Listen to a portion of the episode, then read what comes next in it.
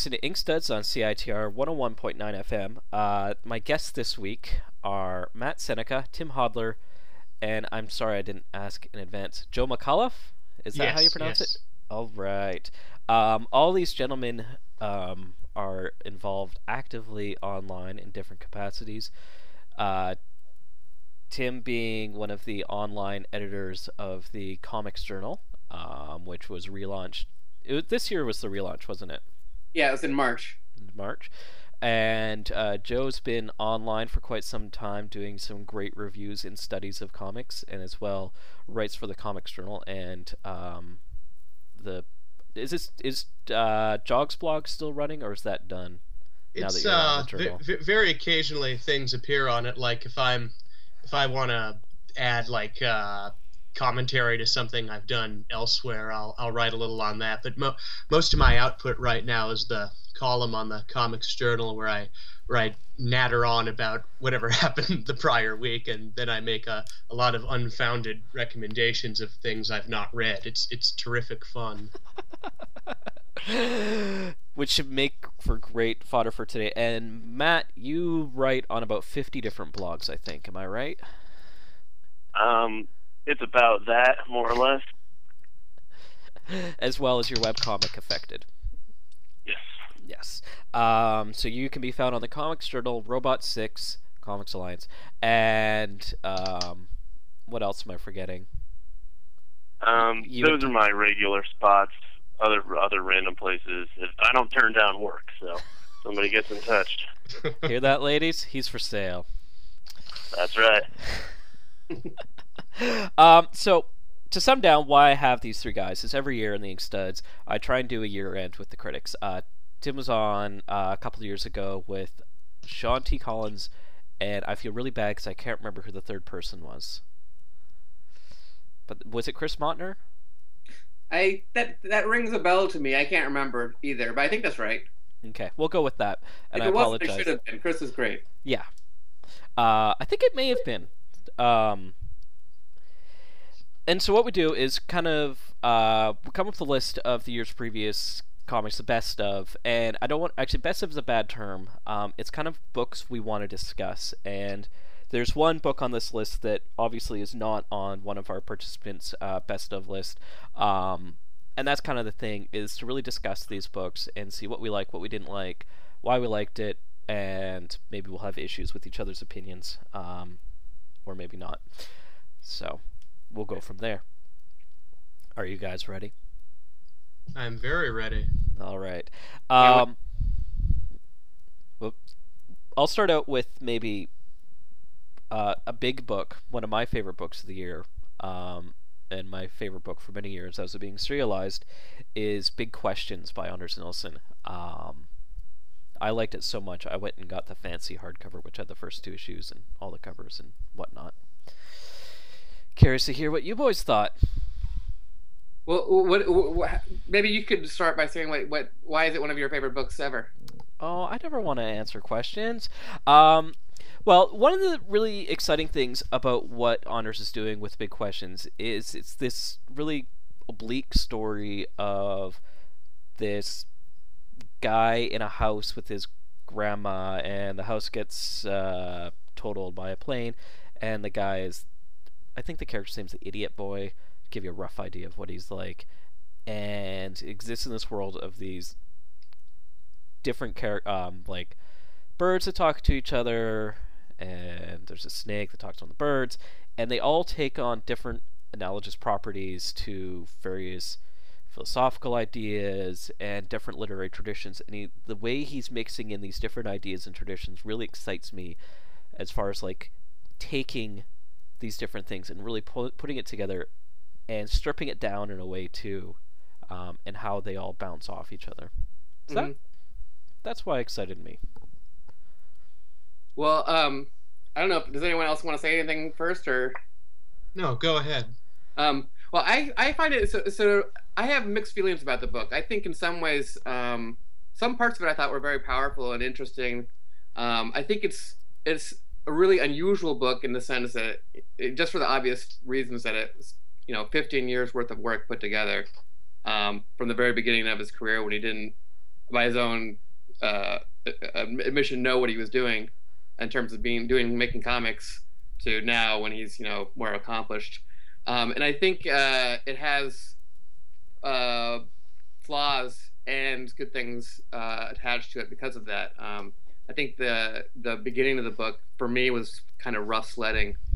Um, it gets better as it goes, and I think. Um, but there, but like I said, there are moments that I really, uh, I really liked a lot. I thought there's a there's a fight scene near the end with uh, some birds and some crows.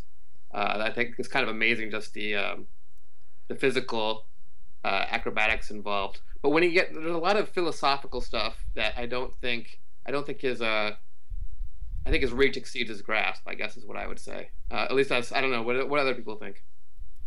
Yeah, I agree with that.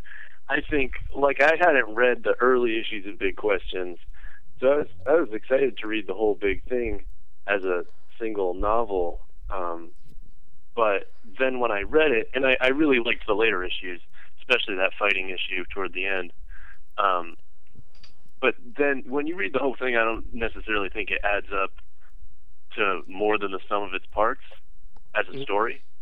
I think it's really cool to see the guy's entire career as an artist or as a cartoonist, at least, in one book. And I think that the experience of seeing all that artistic development is like worth reading it all as one big thing. But story wise, I I probably enjoyed the single issues better, where he's less, where it's less wide ranging and he can zero in a little bit more on a single topic. Yeah, I yeah. like it. Oh, go oh, ahead. Go.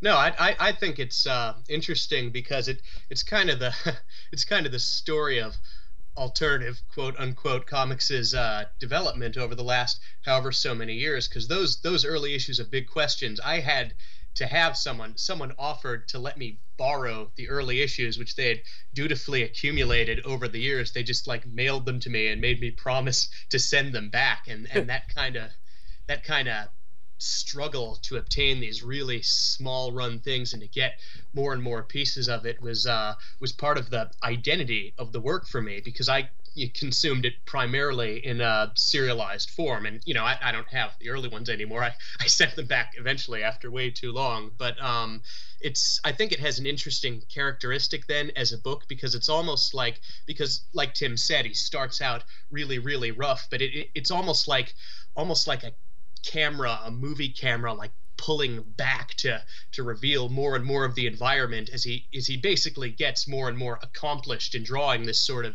semi-realistic uh, environment that the story takes place in. Um, I think really a lot of it strikes me as as an accumulation of elements then throughout his career, like it, the monologues of the uh, coming plague and that uh, zone of his work is also fairly not really in the same way but um, heavy on philosophical musing i guess. I i tend to find his work a little more striking in things like uh, the end his ignatz book which is probably my favorite thing of his and part of that is how this this emotional current kind of shoots through this really restless and vivid uh, shifting between styles and there's more of a more of a growth, like an evolution to uh, big questions um, that you know follows the follows the progress of his life, and I think I like uh, seeing him more jagged. But then I'm still really chewing over the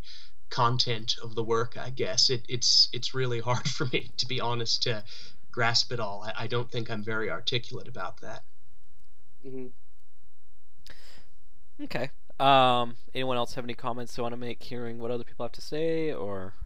Well, I, one thing that's it, I, what's interesting to me is I, to wonder about is whether it would be better if he had edited it once it's collected into one book and really like rigorously like cut parts of it out and just like made it all you know right now there's a lot of stuff that doesn't really come to fruition and there's seeds planted that don't um you know that don't lead anywhere um, there's a lot of there's some meandering parts, and so part of me thinks it would be it would have been great when it's collected just to to really get it down, to be perfectionist about it, and just ruthlessly cut things. And another part thinks then you lose what's most interesting about the book, which is not the actual story, but um, you know the, the, meta story of his development. I don't, I don't, know if I'd call it uh, important, but it, it's what was most immediately, you know, impactful for me. This kind of uh, um, I'm trying to trying to think of the word I want here, but this like um, this kind of compressed space where a lot of time occurs, you know, in a really quick shot over 600 pages. I think that has a really valuable immediate effect, and it's something that uh, comics as a narrative art form can do if you have mm-hmm. X number of years to spend on it. Right. That's a good point too. I think one of the interesting things about that to me is it is kind of sprawling and it does go in some meandering directions and and that kind of adds to my enjoyment of it because it is in this weird space that doesn't exist. Like it's a kind of purgatory almost.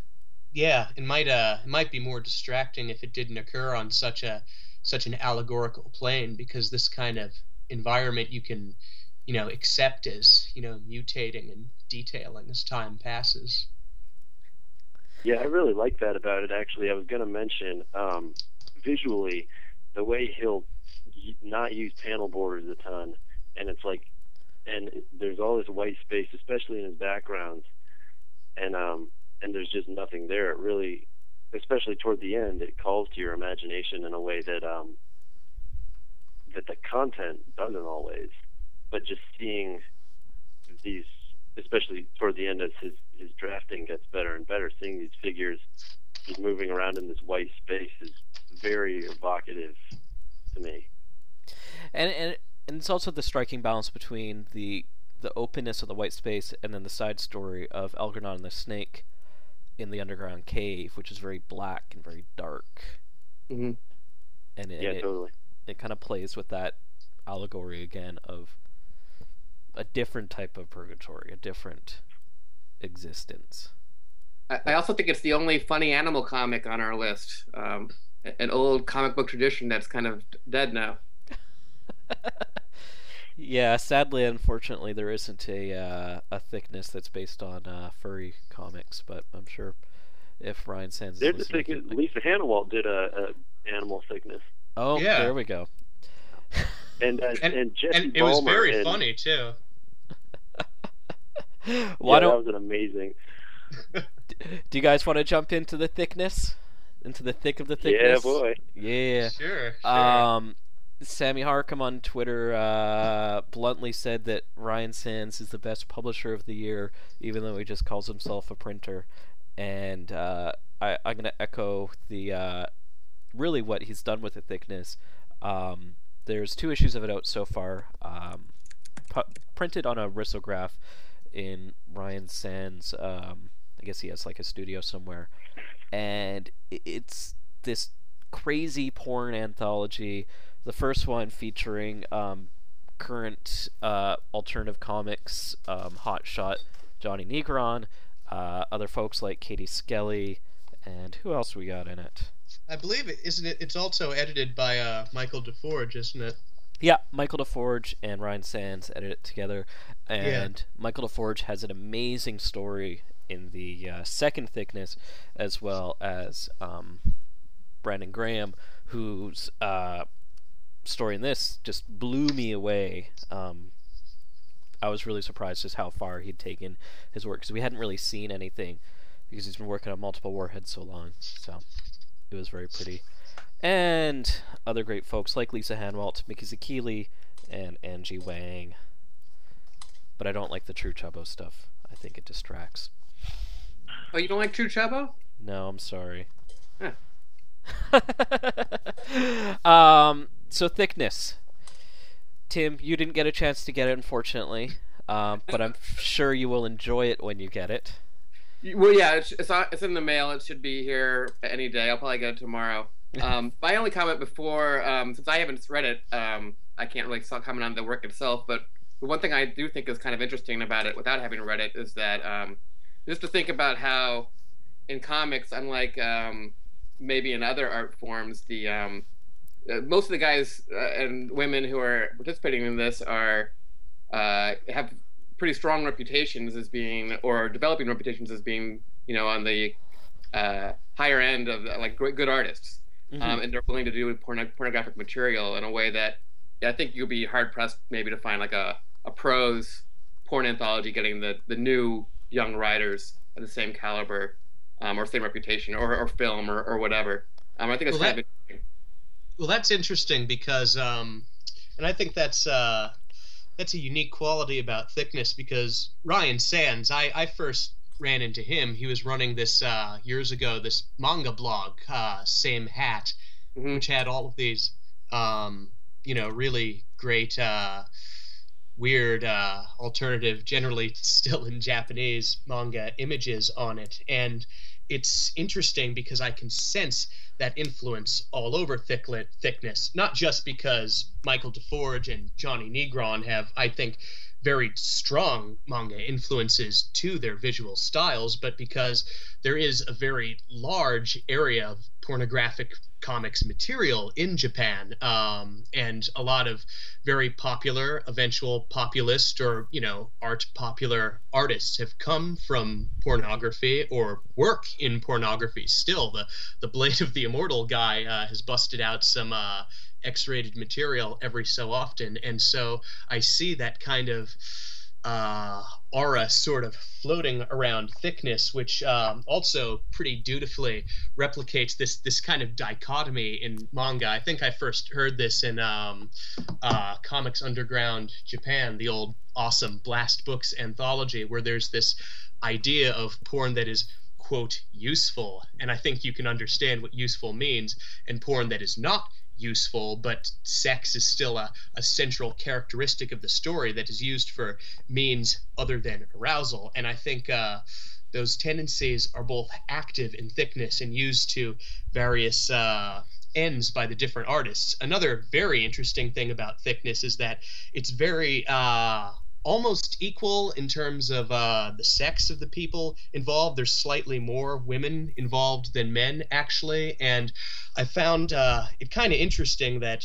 Jonny Negron, to a large extent, and Brandon Graham, to a lesser extent, kind of adapt, uh, will adopt these kind of almost mainstreamy, pornographic, you know, multiple uh, position kind of depictive styles, whereas um, basically all of the female contributors take on um, a not particularly positive view of heterosexual sex, at least. Um, no, it's true. It's it's absolutely true.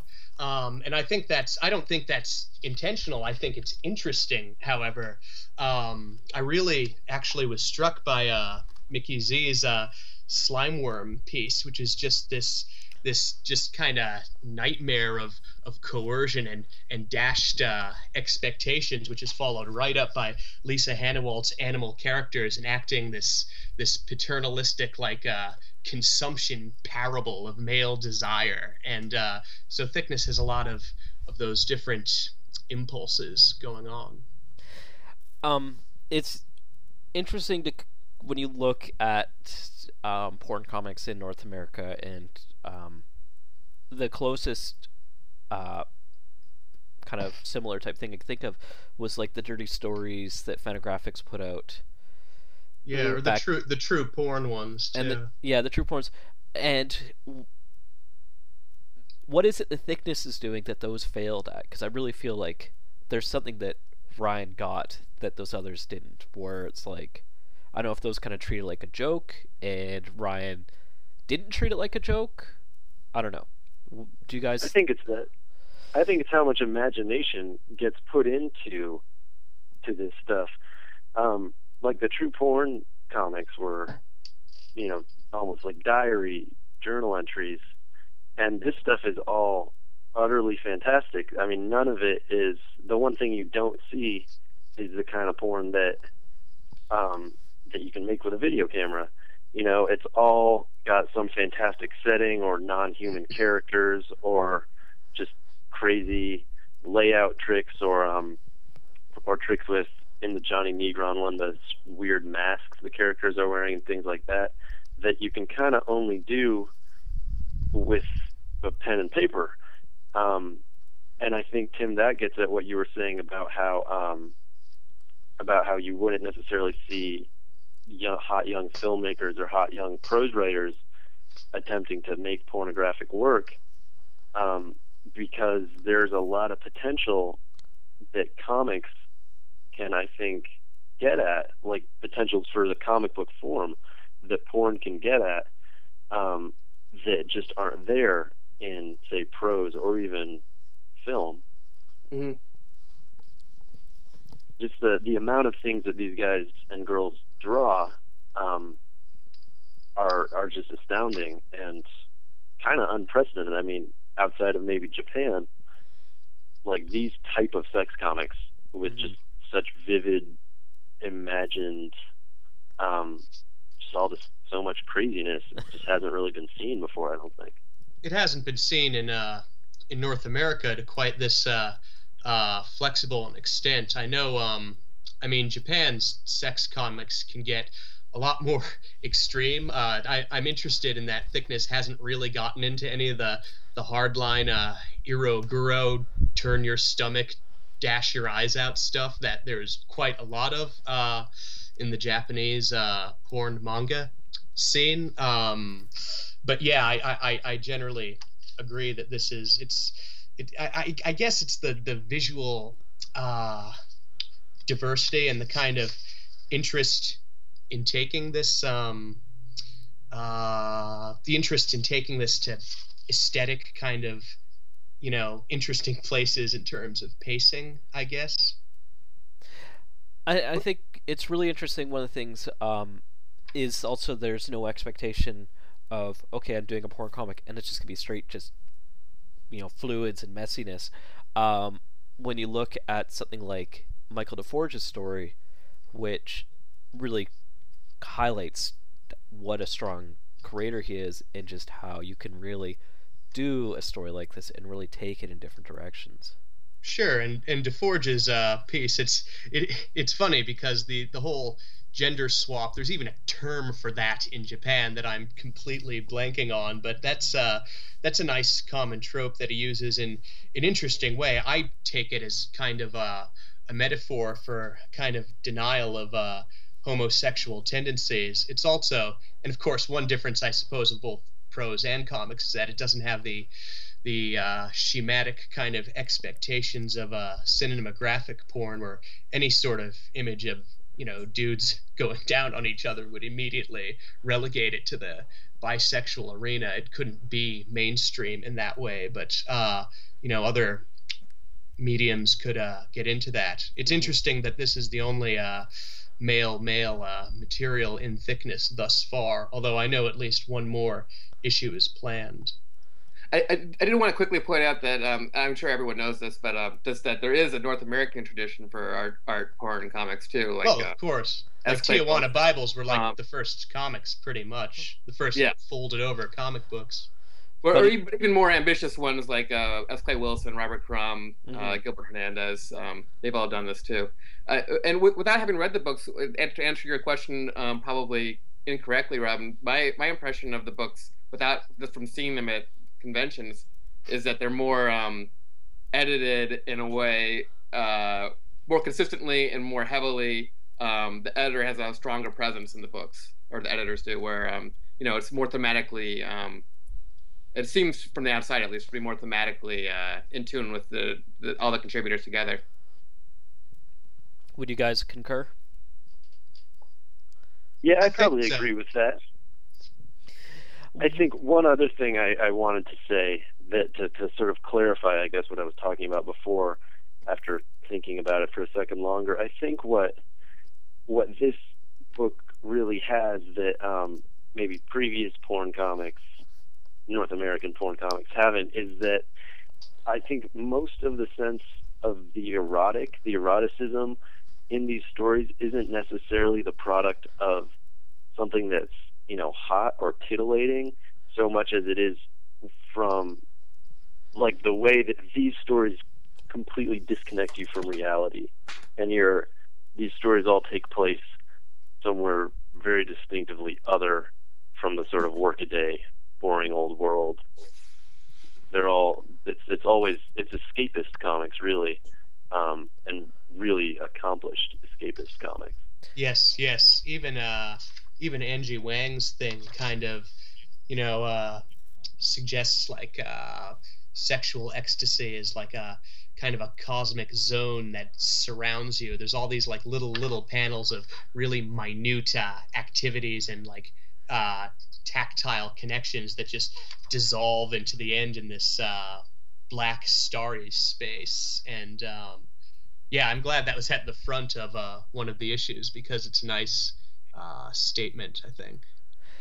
One of the reasons I, I wanted to discuss this book, uh, other than um, one of you choosing it, is I'm really I love the fact that these are vital cartoonists and they're not big graphic novels. In a year of big books like Big Questions, Habibi, paying for it, um, here we have some of the most exciting comics being eight pages long.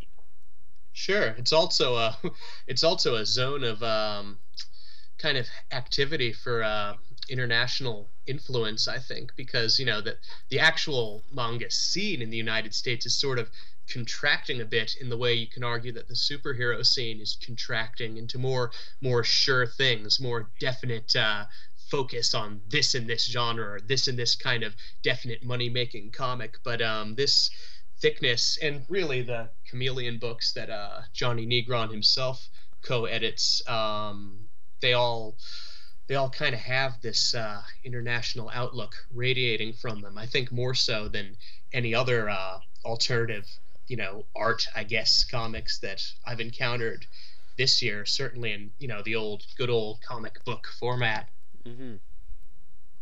a touch of the fusion um, leading in from there is uh, someone who matt has been in constant contact um, maybe to a degree that might not be healthy is uh, blaise larmee's uh, 2001 um, Did, Let's. did, bo- did both of you guys? Did both Joe and Matt? Did you both pick that one? I can't remember. Um, I did. I don't know if Joe did. matt did matt did Okay. so Matt, why is this one of the best books of the year?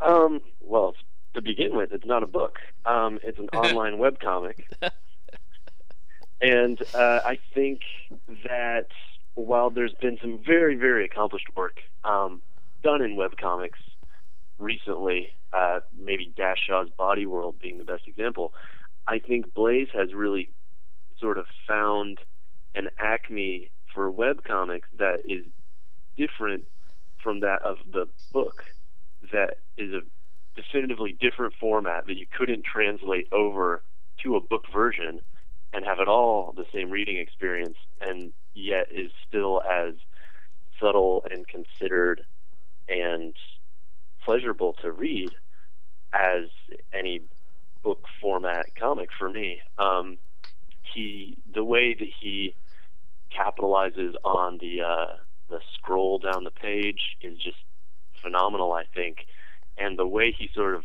renders something close to, to animation um, with that scroll and um, almost steps into the breach between comics and animation, uh, to me calls back to possibly the first great cartoonist, Winsor McCay, and the way he was also trying yeah. to push the boundaries of um, of comics and, and bring it into you know the real thing that everyone says it's supposed to be, which is pictures that move.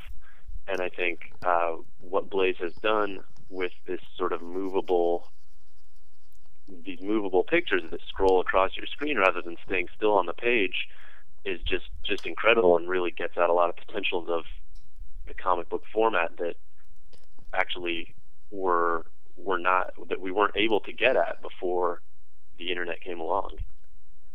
Did, did he ever finish that comic, or I thought I read that he had he didn't finish it. Is that am I incorrect about that, or I don't know if it has an ending. I Okay. think the end i think the ending it has now is terrific but i don't know if it's actually the ending yeah, I didn't. I, I for some reason I thought I read that he was putting on a hiatus or something, but I'm probably wrong about that. Yeah, he said he put it on hold, but I think he's done now. I think he's not going to go back and do it anymore. He told me he threw away the original art, if that means anything.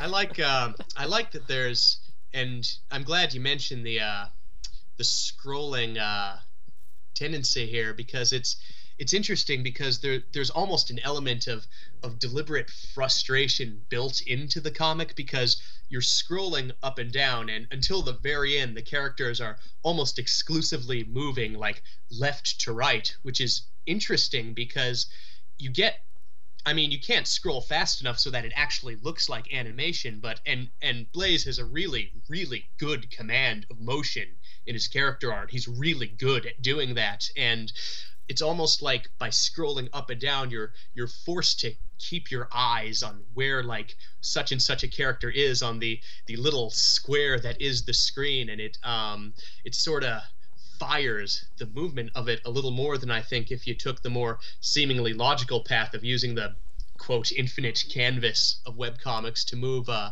left to right. I think it's uh, I think I think it's really interesting in terms of structure, really effective in how the characters navigate the terrain. It, it reminded me a lot of uh, Yuichi Yokoyama's stuff actually, and how a lot of it's about navigating this terrain and and kind of exploring it with the characters. Although Blaise isn't so big on environments or actions, but he's on like human gestures, like in this kind of almost abstract space that at the end of the uh, project the characters defeat because they kind of acknowledge the reader, much as Yokoyama interestingly does in color engineering, and suddenly you see that you're almost trapped in a sort of uh, frame and they're coming towards you. And because you are trapped in a frame, because you're looking at them, you know, on a screen, it's a web comic.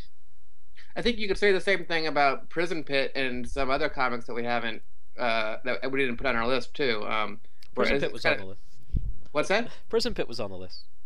No, and some Okay. other comics that weren't on the list. Um, that, that that those were the concerns about uh, of motion and movement, and um, it's kind of interesting that seems to be very prevalent uh, concern amongst artists right now.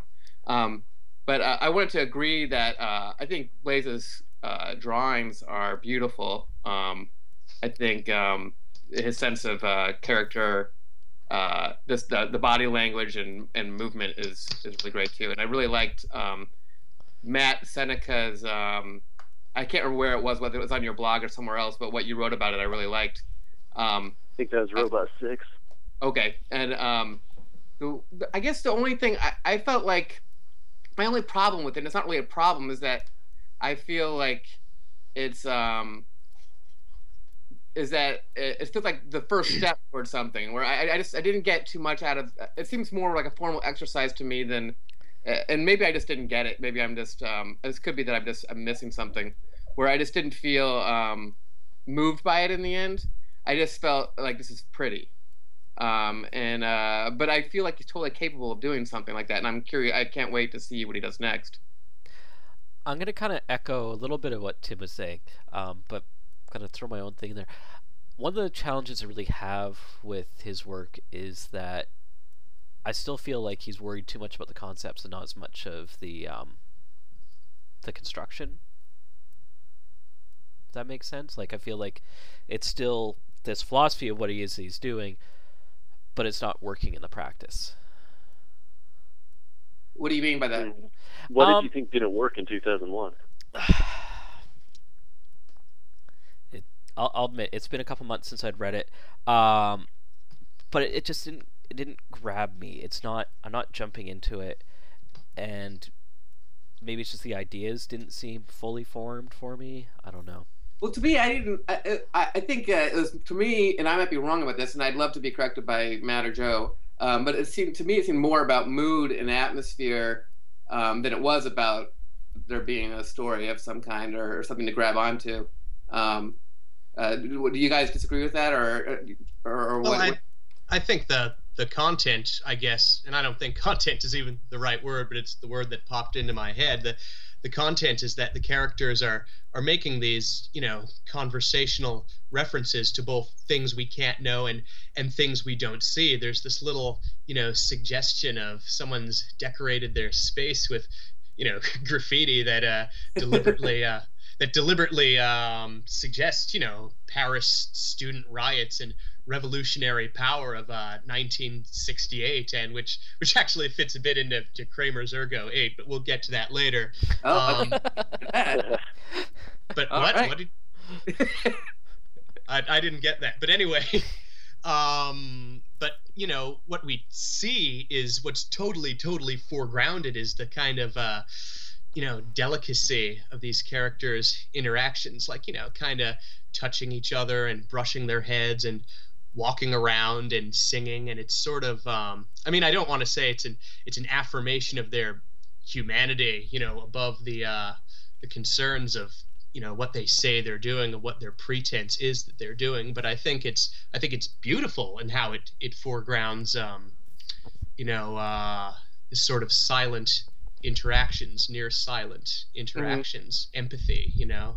I think it's a very empathetic work. I thought young lions was too honestly yeah. I'm going to segue us into um, Yokoyama's color engineering. Um, someone had made a comparison between the two. Um, Matt, you were very vocal about your feelings about co- color engineering um, to a point that was like pages and pages of Twitter tweets of you just taking photos of pages. Why did this thing just hit you so hard? Um, well, I think I think Yokoyama is just um, he's working with different ideas about content, about form, um, about construction than anyone in North American comics is. Um, and I think it's it's natural that you know he's I think he's coming to comics with similar precepts to a lot of our art comics artists. Um, like I see a lot of similar ideas that I see in say a Gary Panter comic or even CF's work in Yokoyama, but it's run through this.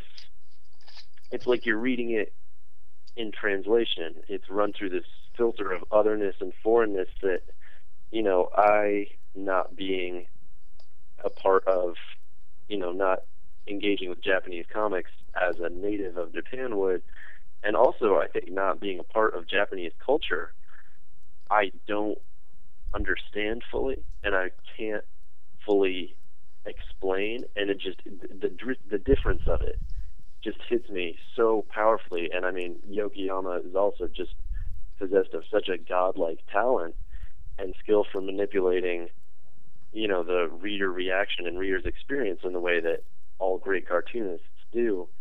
That coupled with that foreignness and his intention, I think, to create something very foreign and alien and unapproachable, um, it just gives his work so much impact when you kind of can't find a way in and are just reduced to really, he really makes you, the reader, a passive receptor rather than a participant in color engineering.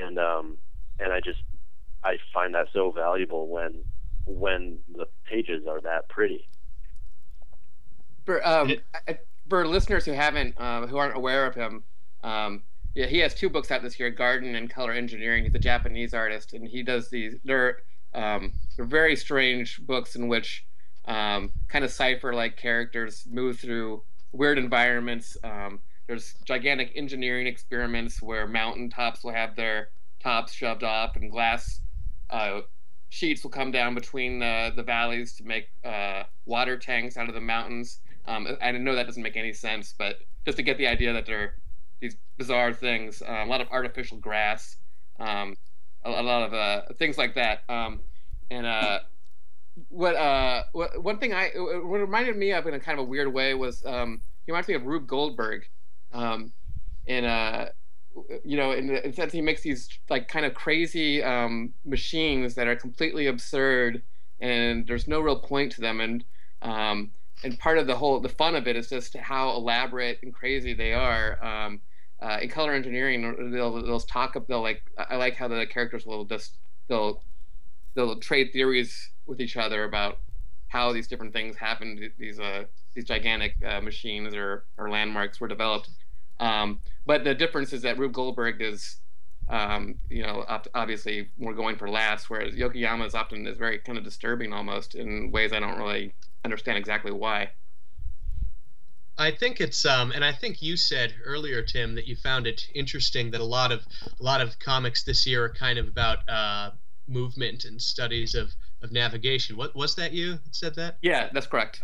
Yeah, yeah, because it because I actually think this, and I kind of not so much associate, but sort of mentally connect Yokoyama a bit with um, the sort of studies of movement that I thought were prominent in a lot of the Fort Thunder artists at the times, particularly uh, Matt Brinkman's Teratoid Heights and uh, Brian Chippendale's Maggots. Mm-hmm. And I think that's actually the strongest area. Not that everyone was drawing the same thing or anything, but that that was the strongest area. That sort of impulse of uh, comics making existed in, and Yokoyama kind of does the same thing. What what's interesting, and I, I've used the word interesting a million times already because I, because I'm uncreative. But um, Those comics are Uh, interesting, dude. Come on.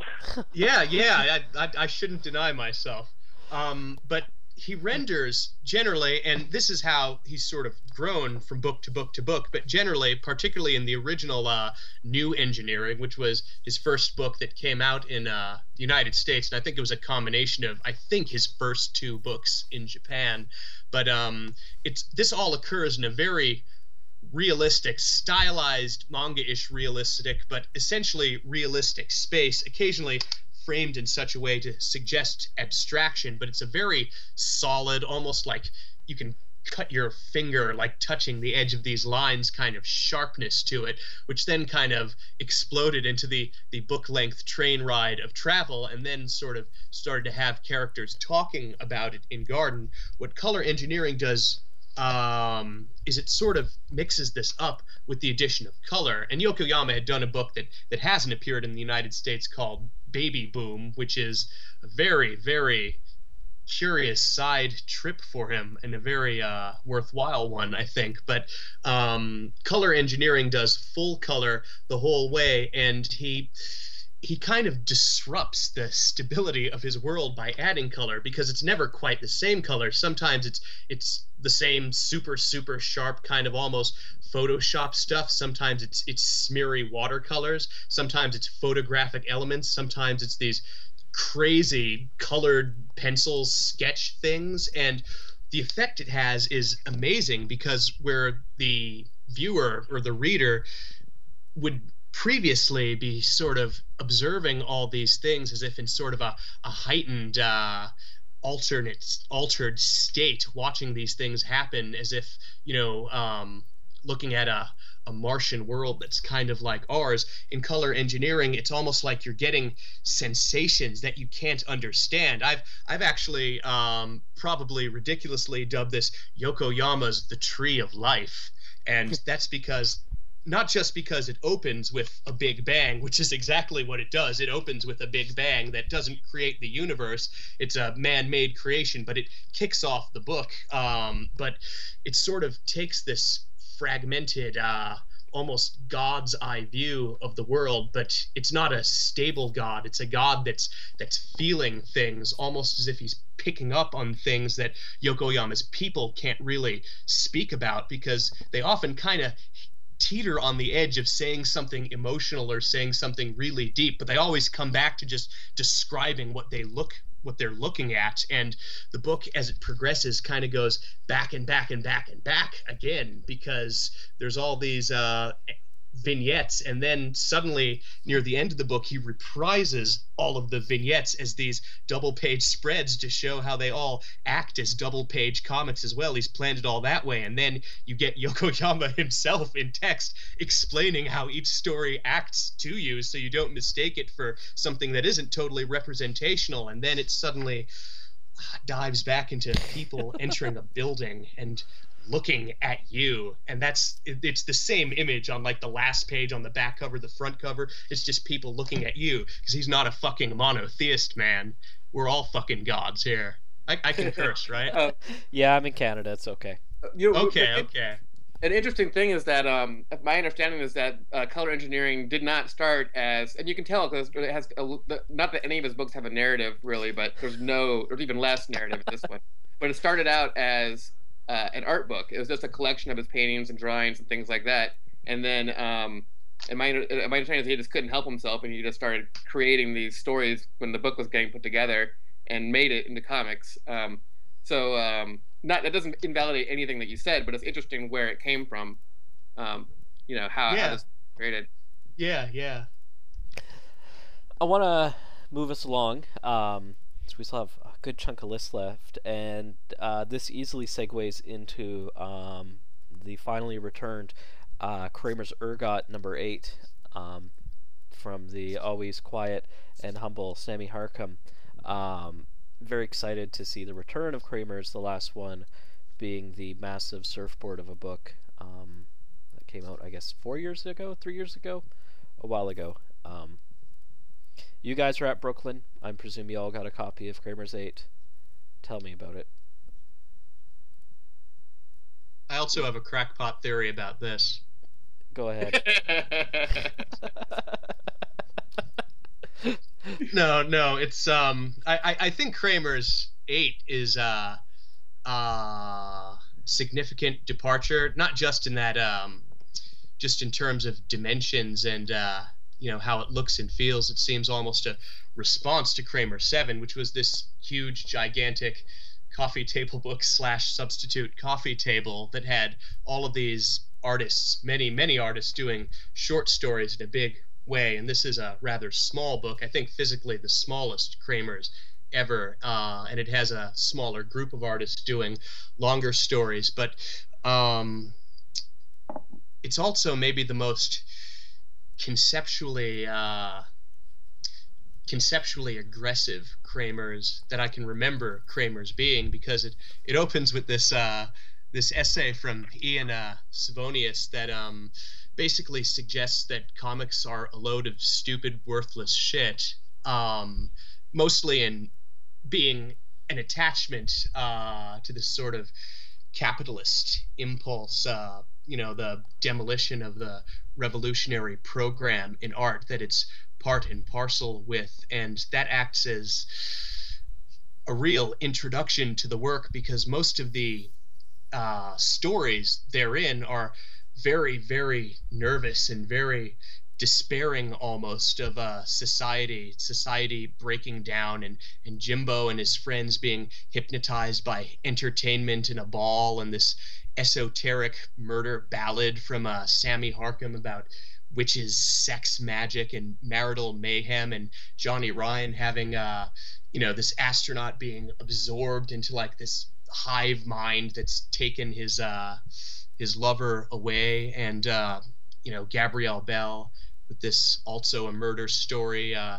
uh, Dash on Frank Santoro just taking this completely aghast look at To Catch a Predator uh, Dateline, a very kind of sympathetic look at the um, dishonesties and formula behind it. I think it's it's really it's looking for something else in society, and by that it's looking for something else in comics. And I don't know if it really succeeds in doing that. From from listening to the, from reading the introduction, I kind of thought I was in for a World War III illustrated uh, hardline art comics edition, and it doesn't do that. It it takes this more jittery kind of what the hell is going on kind of style and then it ends amazingly with this it's the biggest thing in the entire book this huge block of oh wicked wanda comics which is the first time i think kramer's has offered vintage material because it's actual No. old penthouse comics excuse me No, they, um, I think in 5 and 6. well, well the that- first that- time it's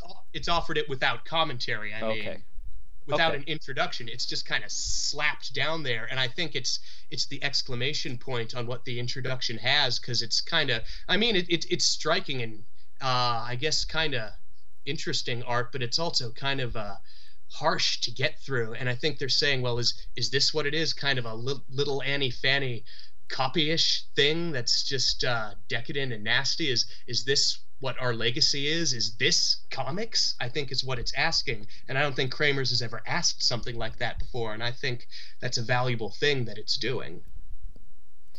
I like that theory. Good job. Thanks my, my therapist liked it too they, they don't even read these things Tim, I'm curious to hear your thoughts, um, and maybe just so we can have a little uh, clarity. That it's uh, published. This and the previous book we mentioned are published by your co-editor at the Comics Journal. Just so folks know that. Oh yeah, that's true. Um, uh, although I don't, that, yeah, yeah, that's true. Well, he hasn't didn't publish the earlier Kramer, so I hadn't really thought about it that way. But you're right. Um, I don't I- think he edited it either, though. No, I think no, it it's was just just published Sammy. there. Yeah. Yeah. Sammy Harkham. Um, I I uh, I made the mistake of not having read the introduction, so I couldn't come up with a good theory like that. Um, so uh, I just thought of it as a pretty solid issue of Kramer's. Um, a lot of, a lot of good stories in here. Um, uh, the CF one was interesting. It was um, just the uh, it just seemed the just kind of like an erotic interlude. I thought the Kevin Huizenga one was really um, interesting too. I uh, just the way it kind of um, it didn't really. I'm not. I'm being terrible at talking right now. Uh, it has a, kind of a typical EC comic style science fiction genre story that doesn't have a twist ending. Basically, um, is the way I read it, and it, that by itself leads to really weird effects to people who are trained, like I am, to expect that twist.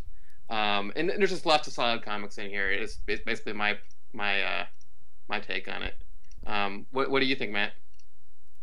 Um, well, I have a similar theory to Joe's, but uh, I differ on a couple of points. Um, I think I think that Ian Svenonius um, introduction is sort of they sort of take that basically. All right, so the old Kramers, all the all the older Kramers were sort of about expanding the boundaries of comics by incorporating. That was sort of the the big um, the big place to see you know 2000s art comics that were as much about crazy mark making and sort of found art incorporations of like sketchbook passages and things like that um, and all kinds of using different crazy media to make your comics um, and that was what Kramer's was about was looking outward and expanding the sphere of what comics were and it you know featured sort of like collage pages and pages of just straight imagery that wasn't sequential. And then this one is, except for a few really awesome uh, pages of airbrush art by Takeshi Murata Yeah. and and and uh, like noise imagery intro and outro by uh, Robert Beatty. Um, this one's all comics, and it's all very conventional comics too. In fact, this is like in a lot of ways that CF um, story, which is probably my favorite thing he's ever done, is the most conventional comic he's ever done. Um, it looks the most like other comics, and pretty much right down the line, there's nobody doing anything that crazy like um, that Kevin H story. Yeah, it, it mimics the EC Comics formula, except it's less, you know, less surprising and less interesting, and that's what's interesting about it. Um, and you know, Johnny Ryan does a very straight, sort of Kirbyist type story, and it's like they and Sammy Harkham same thing, and it's like they've they're kind of it's like a retrenching. It's like they've we've taken it as far as we can maybe, or this group of artists has taken it as far as they want to. Is probably is closer to what I'm thinking, and um, and now let's go back to these strengths that comics have, and this this sort of core of what they are, which is like shitty, you know, capitalist tools, commercialized art. But let's see how good we can make it. So it's like this. It's like this almost uh, like recommitting to the boundaries that have characterized comics for so long and held them back for so long. And it's like these artists who have pretty much all spent the vast majority of their careers working outside these boundaries, deciding to do work within them and see what they can come up with. And I'm not quite sure what to think about the Oh Wicked Wanda comics at the end. it's in in a way it, it feels like a warning to me. Like, you know, they're saying that yes, you can do this and yes, these boundaries can be valuable to produce approachable, you know, just solid work, but at the same time if you subscribe to them too heavily, you end up with this just completely turgid shit. Not that it isn't interesting slightly, but um but you know, I, I couldn't get through those forty pages of Oh Wicked Wanda comics story you after story. I and, had to come and back. man. And man, talk about like uh, th- thinking there's no uh, taboos anymore. But in this this golden age of reprints, just putting this huge block of vintage comics in the book, not necessarily for the purposes of of making fun of it or anything, but just for saying, "Oh my God!" as part of the context of a larger work. That's that's kind of it felt transgressive to me, honestly, given the the disposition of how a lot of presentations of vintage materials are. Yeah, it feels dark. Those those Yeah. comics feel really dark in a way that I don't think they probably did when they first came out. But that presentation, after all this, and and Joe is totally right that it is a lot of very apocalyptic material. To see that stuff, it's almost like this is, you know, maybe the world that's coming, just this decadent dream world of of abject horror mixed in with like hot girls. Yeah, I, I also really like how um, I like how it's sort of a how you're you're framing this as sort of a development of the the Kramer's artists taking on something different because the the grumbles you you, you hear every so often about uh, succeeding uh, editions of Kramer's is that they've you know they've they've stopped their project of of finding new artists and breaking like new stuff. Because Kramer's four was like a, a meteor hitting the scene of just stuff people are like oh shit about and it's interesting that um that sticking to kind of people who've worked with Sammy before uh, can have its own own quality. I found it, it it's interesting looking at the comics like uh, Kevin Huizenga's comic. Kevin has been doing some of the most interesting introspective work of his career right now, and that one was just such a stripped down, straight up comic. Like I wasn't. It, it's curious that he put this kind of work in there, where previously you'd have something like Jeepers Jacobs, uh, which is amazing, sprawling story of like religious identity, and it's just like a Twilight Zone type thing. I think I read somewhere it's described as. I just realized I should have said spoiler alert before saying there wasn't a twist. I think this whole show is a spoiler alert. Um, I'm going to move on to uh, a slightly more idiosyncratic comic, a little north of the border. Uh, my fellow Canadian and um, published by the same folks that published the Inkstuds book. You may have heard of it. Uh, Chimo by David Collier. I'm glad you pronounced that out loud because I wasn't sure if it was Chimo or Chimo. Oh, I still don't know. um, we'll pretend it's Chimo. Um, what did you guys think? Crazy So- comic? It's one of my favorite things of the year. I, I think I think you said it's one of your favorite things too. Um, is that is that accurate? Me?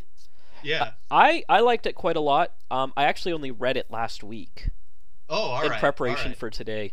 Um, but I, I'm a big fan of Collier.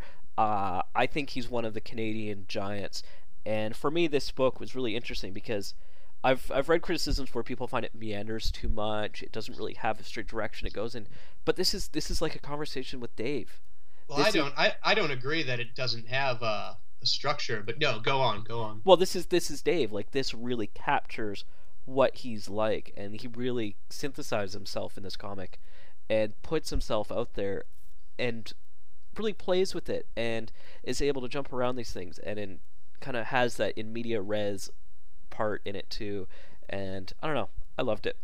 Yeah, I, I really liked it. It's uh it, it's maybe it's maybe the most old school indie comic to come out of the year. It's uh this is this is just straight shot stuff from the uh I, I- mean I don't want to say the American Splendor tradition because I'm not sure if the, the lineage directly factually traces back to that, but in this kind of I'm gonna stand here drawing myself in a panel and I'm gonna tell you stuff kind of autobiographical comic. It's I think it's a little more exciting than American Splendor.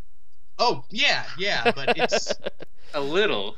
but it's it's in it's the same idiom, a very similar idiom, and um, it's there is a through line going through this, and in a way, I was just really really impressed on how this is an expansion of Collier's earlier comics. It, it feels just like his earlier comics, but they keep getting longer, and now it's graphic novel length, and it's it's an amazing work of pacing. How he keeps this going, like through anecdotes, and then and the anecdotes all have round panel borders, Sheldon. Uh, Sugar and Spike kind of panel borders, while the present scenes have the sharp borders, which I always love. But it kind of dives in and out of these uh, memories and anecdotes, and sometimes just just slap down into it are is art he made in the course of the story, and the story has him kind of re-enlisting in the military as part of this uh, cartooning project he's uh, signed up for. And the through line of it is really this kind of almost a kind of subtle story of like aging and and feeling you're you're not accomplishing what you need to because you know it's it starts out with them it starts and ends with him working out but he tries to rejoin like the military and he has like injuries and there's like his his dog dies and he gets like a cat and um it's i mean it's just it really kind of kind of hit me in this as this struggle against uh obsolescence that he doesn't necessarily win but he just uh you know he navigates through it. And it's it's really entertaining and watching him his thought processes uh, spill out you know? I, I think there's no question though. I mean i don't well it does meander at times and he repeats things sometimes like a three panels you know he'll repeat something on the same page he'll repeat it in two different panels sometimes um, same information. Um, i really liked it too though. I, i'm i'm just saying i'm just saying that for the sake of saying it um, but i really enjoyed the book and i think he's enormously likable um, I am very curious. One thing I really liked, which is going into what you were just saying, was how uh, something that happens near the end, which I won't spoil by saying, but uh, what, what, he gets in trouble for um, is, is, so uh, it's so um, anticlimactic in certain ways. Um, I don't know if you'll if you guys both all know what I'm talking about or not. Um, yeah, yeah. Uh, but it's so anticlimactic and so funny and so perfect. Um, uh, I don't know. I, I really liked it. but I am uh, I, I kind of am baffled as to what you think the structure is. Um, I don't know if it's easy to say really quickly. Well, maybe using you know the word structure was wrong. I I, I tried to use through line more uh, carefully, but you know it's there. There's framing uh, on it. I mean, besides the fact that it starts and ends with these. Uh, military themed drawings he's done. It's kind of an intro and outro. You know, it it begins with his exercising. It it ends with him on a bike, and it's it's all about you know trying to to improve yourself as an artist, trying to improve your body, trying you know. Uh, it's, it's, all very thematically focused. I definitely would agree with that. Um, yeah. Yeah. I didn't mean to be challenging. I was just curious. No, no. pl- please, please do challenge me, please. what, what did you think, Matt? Um, I thought I agree. I thought it was a very writerly comic in a year of well, in a year where I thought most of the good comics, uh, the visual end was holding up more of the weight, and I thought I had a really good time reading it just because of that, and because, um, and also just because of how yeah how blast from the past '80s alternative comics it is. I think it's very much a part of the Harvey Pekar idiom, and um, and he, he, Collier's drawing, you know, he's not the he's not the best artist, but he can he does everything he sets out to do with his art, and um, and it's very much in the sort of fake Robert Crumb, 80s alternative comic style, and it's really just um, if you are a fan of comics done in that style, this is like a really long one that that manages to stay engaging for the entire time, and um, and is is told with a really a very sort of winning personality. Um, you really you like Collier the, the whole time he's telling you this story, which is I, I pretty much, at least for what I've read, completely unique for this style of sort of discursive comic. You know, you don't you certainly don't like Robert Crumb when he's telling you about his like weird sexual perversions. I was never a huge fan of basically listening to Harvey Pekar yell at me you know. And um, Carol Tyler does it, I think. Um, kind of similar things. Mm-hmm. Oh yeah, yeah, yeah. I, I that's a good point. It is, it is, and there's actually a couple similarities to Carol Tyler's work. Now that you mention it, but um, but yeah, I really, I really enjoyed, and I, I was also um, I, I was surprised and um and pleased by how long he does manage to basically keep telling you what's essentially one long anecdote with a lot of uh with a lot of tangents. Um, but it's like, is he going to keep telling me the story? Is it going to stay interesting? You know, and you keep wondering this, and, and he does, and it does. Um, it's a really impressive, I think, work of writing that he sort of manages to pull off basically one long run-on sentence for a few hundred pages. I was I was going to say it's kind of like the way Jack Kerouac did the road, um, or on the road. Almost just seems like he just went and did this book, and bam, here it is. I drew it and wrote it. And... It's kind of a, a Spalding Gray almost thing to me, you know, like a monologue. I really like the the cover is really great. The- I love the title is the subtitle is Collier's Canadian Forces Artist Program Story. It's just that's what it is. and um, and then, um, but I didn't even notice it until after I read the book because I I couldn't even understand what was on the cover. Um, but there's it's basically it's a a, a big metal battleship um, you see from the the top uh, in the ocean, and then there's a, a, a circle that says inside creativity with like a, a finger beckoning you inside, and and you see one of the other artists that was in this military program, and it was um, and his pro his uh, project was to have um, a pen hanging from a string inside the boat that would draw on the piece of paper as the boat moved rocked back and forth. I don't know if you remember that. Um, Yeah. But it seems like such a perfect metaphor for the entire story. Um, it's right there on the cover that you, it's, it's impossible to understand until you read it. Um, and I don't know, it's just kind of a, it's a really subtle, beautiful, humble thing. Um, and it, it, it contains the conflict of the book too because he's very uh, uh, kind of in awe of this guy and what he can do while while Collier himself has to fuss and think about everything and you watch him fuss and think about everything through the creation of the story so it it it uh it symbolize well even embodies that uh big struggle of the book yeah, absolutely. I'm going to move us on to another Canadian, um, and I know there's some strong feelings about this book. Uh, Paying for It by Chester Brown. Um, I'm personally a fan of Chester Brown. I do have some issues with the book. Um, it's a little stiff. That wasn't a pun. Um, as well as the portrayal of women in it was definitely not successful, and it didn't really show a lot of insight into the process. Um, for those that don't know, paying for it is about Chester Brown being a John and how he got into being a John and his experiences with um, sex trade workers. Why don't we start with you, Tim? Um, Before we get into into the really the depth of it, what what were your thoughts Well- on well, paying for- for it? Well, you said there was you, did, you didn't think there's much insight into what into in, um, into it, it was about Chester's experience, and, and that's that's true. It's about Chester's experience, but you don't really get insight into what the women are going through. I see. And Uh, like there'll be things like, uh, oh, she's not there anymore. Oh, oh well, whatever. Like not really understanding the the context of what is sex trade and exploitation, and none of this really comes into that. It's very like it's a clean look at sex trade.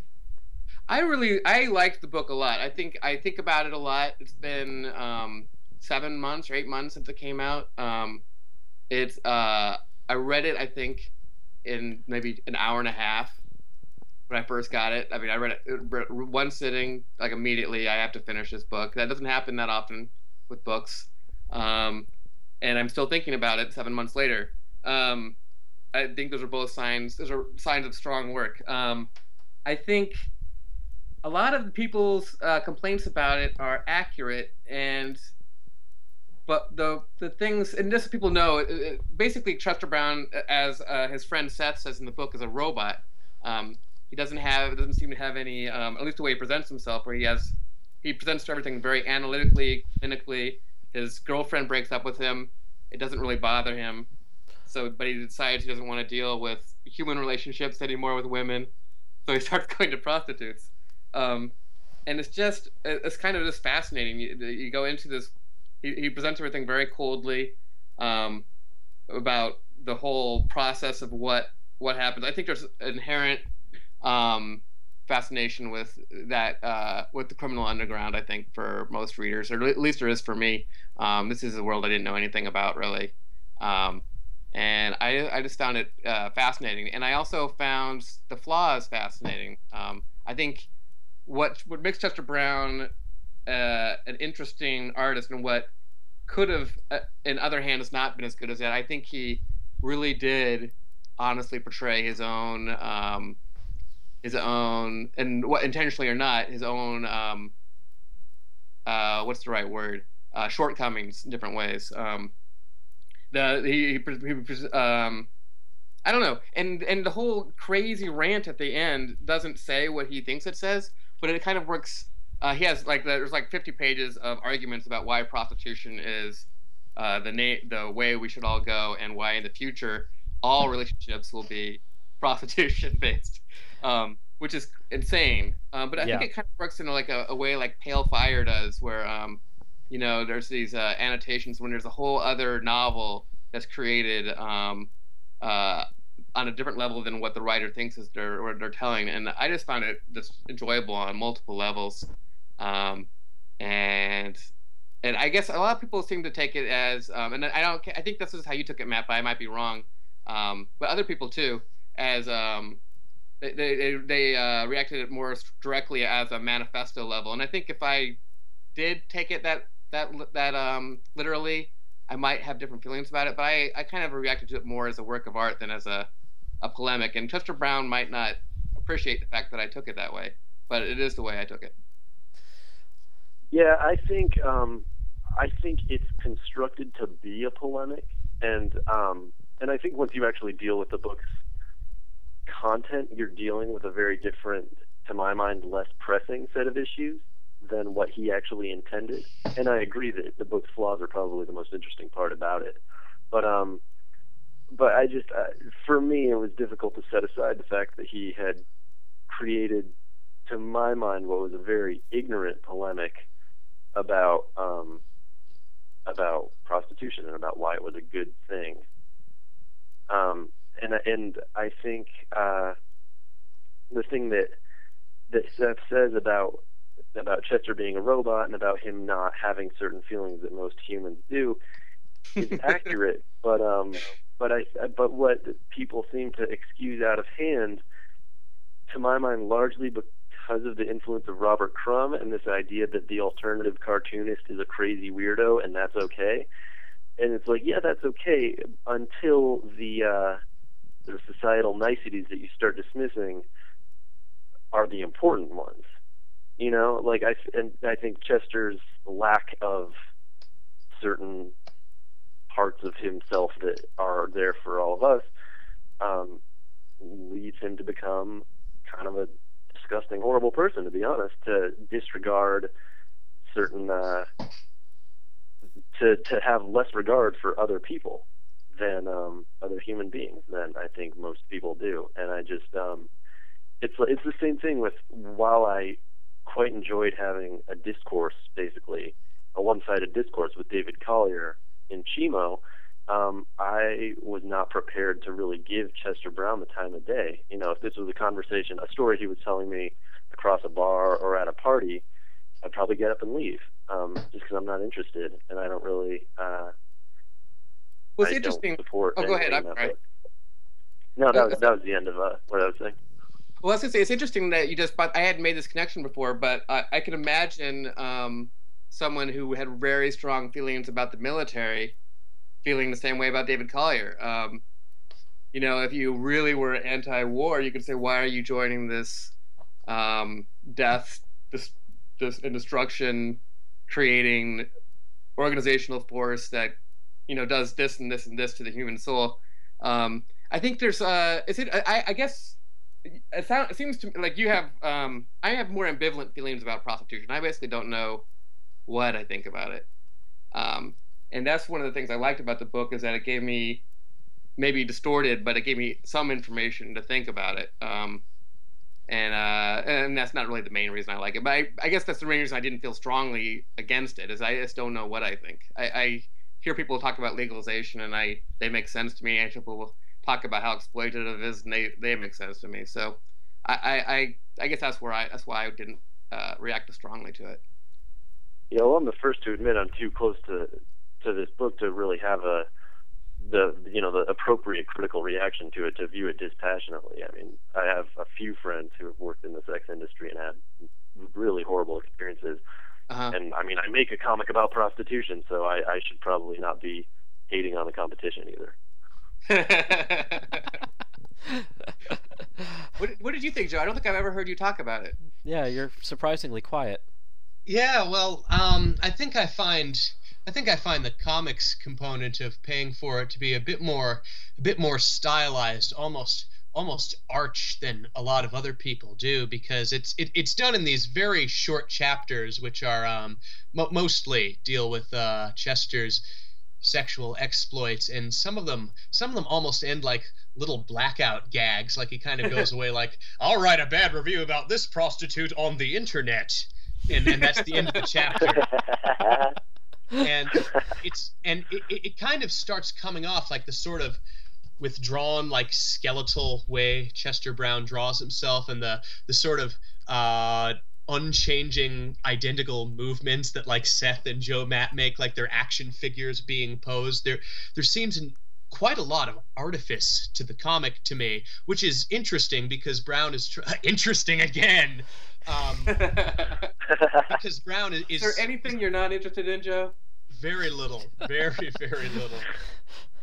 Um but because Brown is trying to give this really dispassionate account of what's happening like here's the facts here's the facts here's the facts but i find the the drawing of it like the the making of it to be to be really um uh, artifice is the word that keeps coming to my mind, and maybe it's just the politics of it. But I, I frequently thought of Steve Ditko's work, actually reading the comics of it in this, particularly in the very expository, logical, let's spell everything out style of the dialogue, the sort of right. stilted conversations that every character, stilted but clearly very thought through by the artist kind of style of conversation that that's totally unreal but focused on like presenting information like this and this it's like it's like mr a on the make almost this comic um, but i should i should note that there's this little video of chester from the from the spring where he's wearing a mr a shirt that was a publicity yes. thing for tcaf yeah.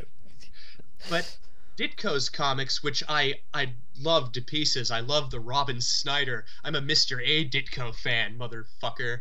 Um, but but wow. But the Ditko stuff, it occurs on this. Everything he does, I mean, almost everything he does is either an, an old time crime or horror style comic or a, a superhero ish comic, and so they all inevitably take place on this this mythic kind of storytelling generic style where everything's heightened and you know uh, uh, his own blend of Randian objectivism always triumphs over force and fraud. And, you know, Ditko's art is totally blended into that. The way he uses solid blacks and white and, and interspersing lines to represent psychological dismay and how it's always about the neuroses of people who don't understand that A is A. I, I can really respond to that what what Chester Brown does is what Chester Brown does is I, I, I, I can't help but but use every part of the Buffalo. I have to read the prose stuff in the back in tandem with the comic, and it jars really, really badly because, like Matt says, it's it's a polemic. It's trying to get you to to really buy into what he thinks about prostitution, and you know, um, and it just doesn't work. It it doesn't click at all with any experience I've had with um, how people you know get into sex work how they consume sex work. It it seems unreal. I think uh Abhay Khosla used the term whore epcot to describe the world he's describing and that that seems apropos to me. Um it's uh, I, do you guys not like reading people who are i'm not talking about just comics either like you just don't like reading crazy theories about stuff um no, I love well, crazy Joe theory. seems to love it. I, I yeah, love I do crazy too. theories. Actually, but- um, Go I on, just go on. for me it was it was it was it was the response I guess to, to Chester's crazy theories. You know, people dismiss Ditko as a crank, um, and I think if I, and I think that Joe is right on that uh, that Chester's very similar. I, I too saw a strong Ditko through line, even in the way he draws this like cartoony city behind everything. Um, it's like the same cityscape you see in Ditko comics, and that was actually one of my favorite parts was the way he draws that cityscape. But um, but you know, while Ditko in comic circles is just seen as this crank who happened to create Spider-Man, um, I kind of, I, you know, I think there is a lot more complexity to the issue of prostitution than a simple yes or no. But um, I think the credence that people seem to be giving Chester's crazy theories was just totally unwarranted, just based on the, you know, even just the like the amount of research he obviously did and didn't do, and um, and the amount of sort of effort he'd sort of put forth into creating a workable theory, I thought people were giving him entirely too much credit. And part of Listen, it uh, is oh Go ahead. And part of it is that you know like i said it's not it's not really existing. It it it has this arch style this kind of comic style but the prose part really beats you back to the fact that this is supposed to be information. This is not existing in a kind of aesthetic realm. This is supposed to be nitty gritty stuff. And ultimately and i thought the best review i read about paying for it was Noah Berlatsky's, and I hope I'm not misrepresenting his position here, but in that it sort of uses the idea of of unfettered capitalism is kind of a, a relief from the neuroses of having to to deal with people. Like Chester Brown says the the weight is lifted from him when he starts using prostitution and and expanding that in almost a, a policy argument. Not a really specific policy argument but certainly a polemic. It it just it just jars so badly. It's it it, it goes against the reality I think he's trying to set up. And that makes the book really you know uh it it kind of it, it's it's Yeah, these are- dissatisfying. These are the things I like about the book. That's what's so, I feel like I'm a crazy person because you guys keep talking about all this stuff. It's like this is what I like about it. And are the things Sure, sure. about it. Um, uh, I, I guess I the one thing I would say, and maybe we should move on. I don't know. Um, is just that I think both of you maybe put more credence into the idea that Chester Brown's ideas could persuade anybody. I, I didn't read a single person who was pers- who thought that he was right, but I might not have been reading the right things. I kind of want to read those too. So if you guys, I'm not worried. say- I'm not worried so much about persuasion. I'm worried about how the book doesn't work as a book. Really, it's it's just weird. But I, I can understand liking its weirdness. Believe me. Um, let's just say there's not a big uh, libertarian movement in Canada, and uh, Chester seems to be holding the, the flame for it. um, I am going to move us on, though.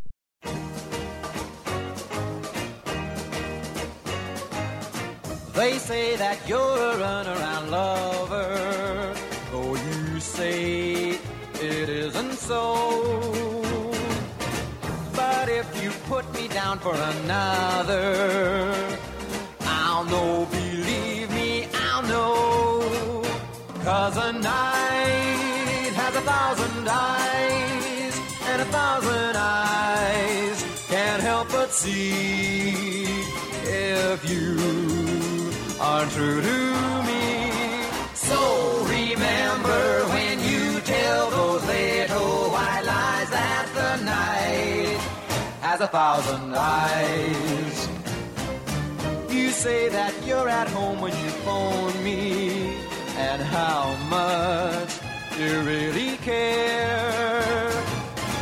Though you keep telling me that you're lonely, I'll know if someone is there. Cause a night has a thousand eyes, and a thousand eyes can't help but see if you are true to me. So remember when you tell those little white lies that the night has a thousand eyes. One of these days you're gonna be sorry, cause your game I'm gonna play. And you find out without really trying. Each time that my kiss astray, cause a night has a thousand eyes, and a thousand eyes will see me true. And no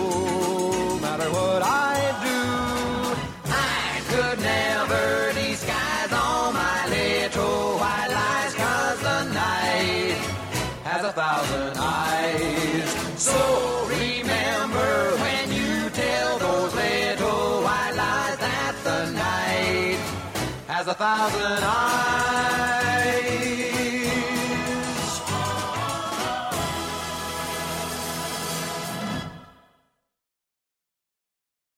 And we're back. Inkstuds, CITR 101.9 FM. Uh, that was a brief break we're taking. We're getting pretty in depth with these comics. I am joined by Matt Seneca, Joe McAuliffe, and Timothy Hodler. Timothy or Tim, I'm sorry if I if you prefer Timothy and I say Tim. I realize. Maybe I'm being bad. Um, Rob, that's Rob? wrong. We'll go. Okay, I get it. Um, we just had a very in-depth talk on paying for it, and we're rounding out our picks from uh, summing down lists that each of these gentlemen gave me, and I kind of wanted to go into um, Jim Woodring's Congress of Animals. I finally read it today, and it felt like the most best use of classical epic ideas in a comic with not appearing to be infused with that. I don't know if that made sense of what I said, but I loved it. I thought it was fantastic. I think what do it you was. mean classical epical? I, it really reminded me of some of the ideas of like metamorphosis and stuff like that. How Like- so? Really getting me to talk. Uh Objection! I want that struck. I do have the delete button. Um, it's the way he weaves this world of just like constant changing and things happening, and it all kind of just keeps moving, and and not everything really connects, but it really sprawls. It's, it's interesting Yeah. that you that you connected that with um, with Greek literature as opposed to um, Hindu stuff um, or Buddhist um, literature. Um, although I guess there was a lot of uh, overlap back in those days. Well, I think uh, specifically Metamorphosis. I'm not thinking so much Homeric, and I haven't read any Hindu literature. My own fault. Sorry. Oh, no problem. Uh, what do you guys think? Did you like it? Well, I, I think that that point you bring up about the constant changing is really uh, important because I think um, I get I think I get less. This is not to say anything negative about them. I love Jim Woodring's stories to death, but I think I get less out of them than um, than a lot of readers. Like some, he's one of those guys who um, people will say that they saw this in it and they saw that in it and it's about this and it's about that and and I'll look and say really um because I I just kind of see those as sort of bizarre sort of allegorical funny animal stories like kind of almost a modern Aesop's fables Greek literature again but um but I think my my favorite thing about Jim Woodring's comics is the art um I and I was just I think this might be his best looking comic ever. Just I was blown away by how masterful he's become with his style and how how little it references anything else. Um, you know, when you look at earlier Jim Woodring, there's a very obvious Crumb influence, but now I think I think he's as much a sort of stylistic titan of his own as Crumb ever was, and I think his stories are better.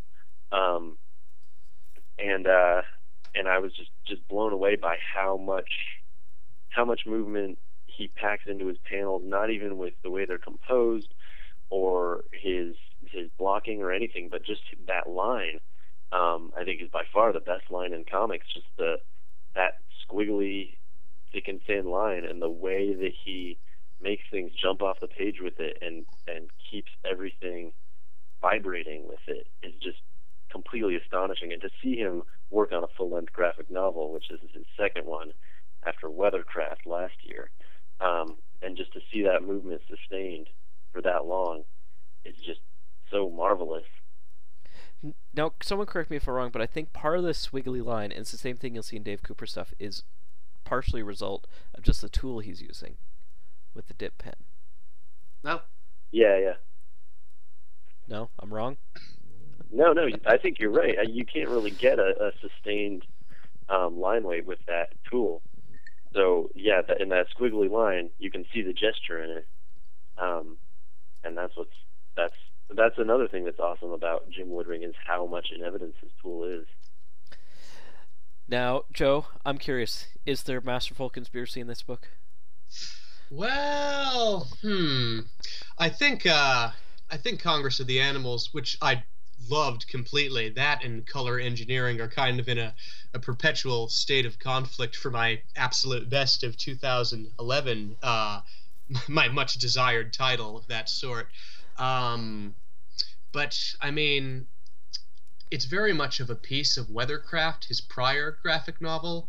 Um, in that Weathercraft was kind of about reinforcing this this cyclical nature, both of you know funny comics and you know a, a cycle of life where Manhog kind of becomes evolved and then you know makes this sacrifice and becomes de-evolved, whereas Congress of the Animals is all about change. It's about Frank the anthropomorphic funny animal. This is the second funny animal comic on yeah, the list. I, I forgot the way. about this. Yeah.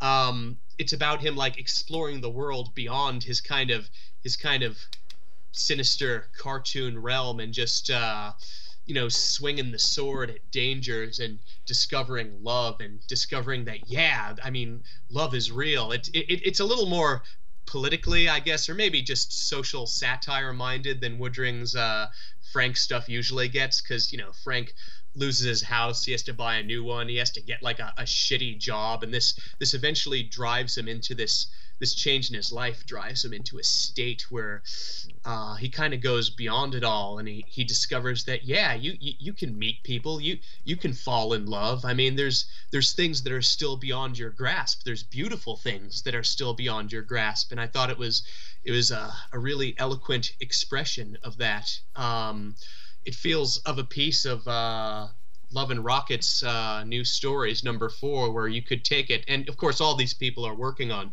more and more comics, but you can take it as kind of an ending to the uh, Locas story, uh, Jaime's work there, and in this way, you can almost take it as kind of the ending of Frank's story because he's he's gotten beyond the structures that have sort of repeated for him over and over. And you know he, he's found like real happiness in the world. And i totally agree with matt that uh, this is all done in a really elegant and, and gorgeous line. Jim woodring was famously the only one of the after i started like seriously reading comics again around 2002 my my great aunt who has since passed on um, she was the one who bought me my very first comics the old floyd gottfredson uh, reprint mickey mouse comics that gladstone used to do. And uh, she didn't really pay attention to comics beyond the newspaper page and she would say she liked comics because she read the newspaper comics. And jim woodring is the only one of the guys that i was like reading after i started reading comics again that she liked that she'd look at the frank comics and she'd be like yeah that, that's good stuff this is funny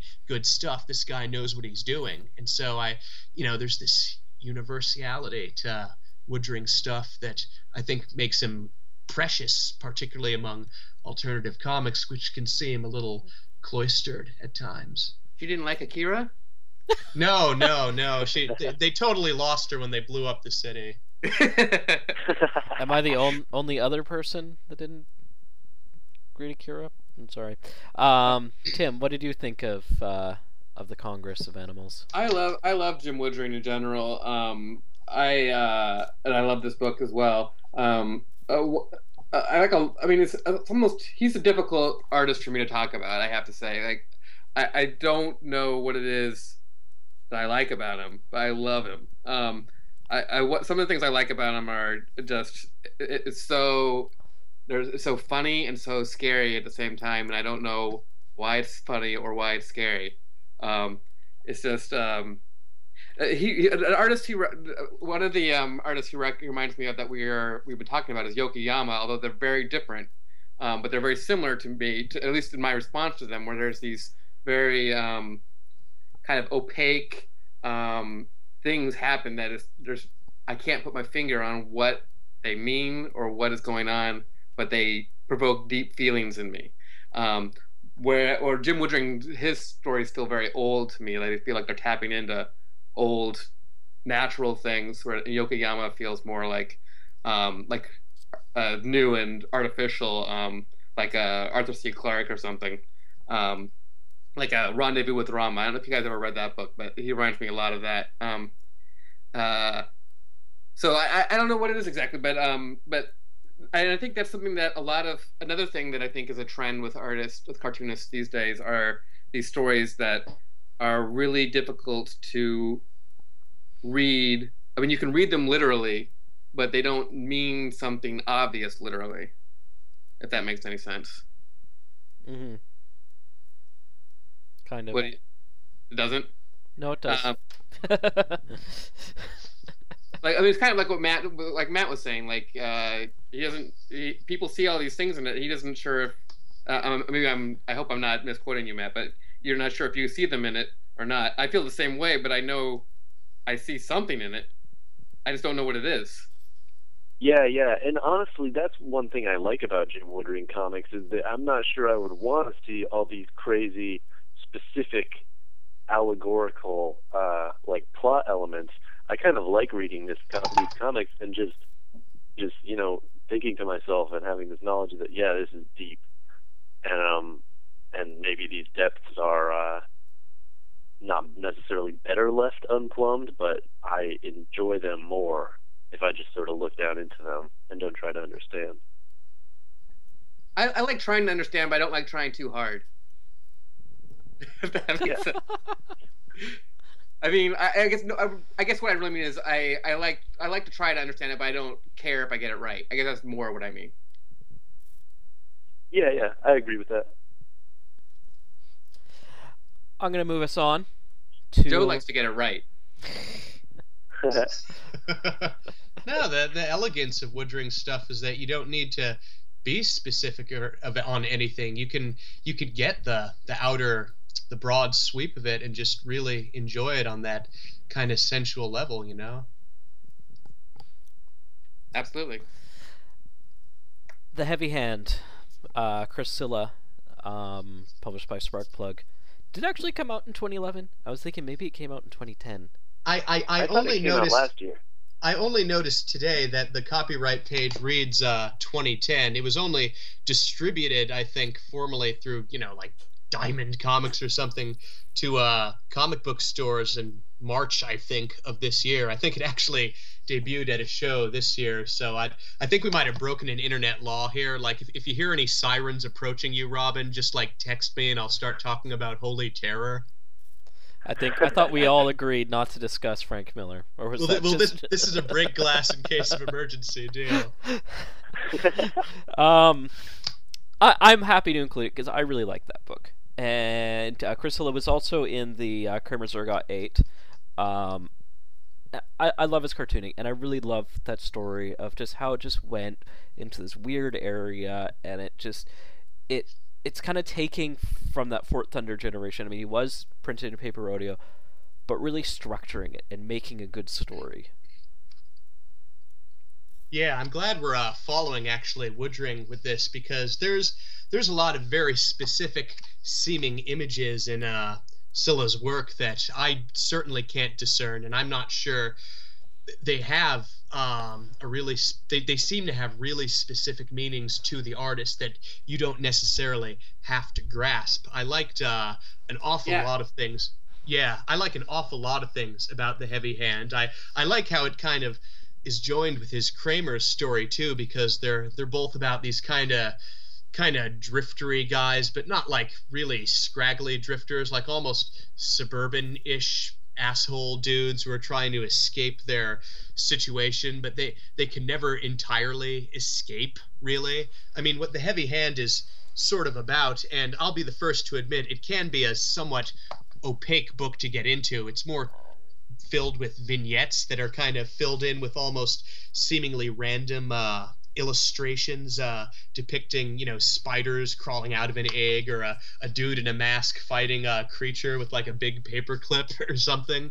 Um, but the the general thrust of it is that it's this guy who's trying to get out of town, get out of these multiple women he's dating and he he finds himself in this cave with all these researchers looking at these strange eggs that they think are are reptiles inside it. And along the way there's this parable of uh, a guy who a superhero-ish guy who witnessed this donkey being beaten by townsfolk and he summoned eye creatures to destroy the town and rode away with the donkey. And now there's a cult that dress like the eye creatures but the eye creatures are also real. They're like killing people in the cave like in like a really evil Mat Brinkman kind of thing like they're trying to observe these creatures and they're they're kind of fighting back. And eventually it comes to a head where um, things start to break out and it's almost like the world is being obliterated except for these sort of self described rejects from society who wind up stuck in another sort of constructed society uh, on the outskirts of what's left of humanity. Not that we can even see that anything happened with humanity, but maybe it doesn't really matter. The, the evolution of the goats is coming. and breathe.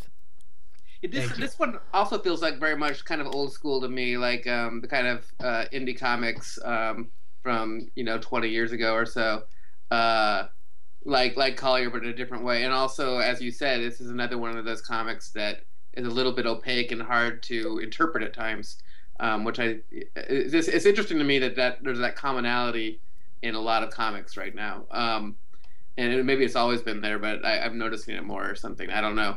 Um, Sure, uh, I think uh, I think Cilla requires maybe a little more work put into it than something like Woodring because I think he does lack this more of a broad appeal. You kind of have to really meet this work a little more than halfway, you know. Mhm. Absolutely, and um, and but one thing I really like about it that I don't think should be uh, missed for people who haven't um, read it or heard of it or seen it is that is that it's really really funny, um, Yeah, yeah. in a way that uh, it's it's unfortunately hard to find in in comics sometimes. Um, and if you are someone who likes funny comics, you should find The Heavy Hand and read it. It's also very weird and disturbing at times. It's got a pull quote from uh, Gerald Jablonski, and I'd I'd walk off a cliff if that dude told me. I hope that's not true, Joe. Uh, no, I, I mean I have read every word of uh, Cryptic Wit, and he has not yet told me to walk off a cliff. But it, may, maybe my teacher will be an ant someday, and it'll just seg into that. yeah, just stop reading now. Don't keep reading it. I, I do love Gerald Jablonski, though. He's completely awesome. Yeah, he's he's a great uh, listener should uh, should look him up too. But but what what what did you think, Matt?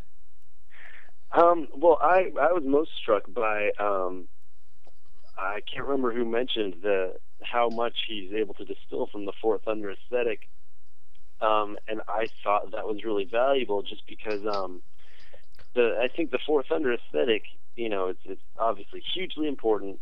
Um, it's my personally one of my favorite aesthetics to read comic books uh, that are done in, but um, but it's like you know, it's been sort of maybe a decade since it surfaced uh, in a big way, and it sort of just sits there now in comics. Like, what are we going to do with this? And no one really successfully.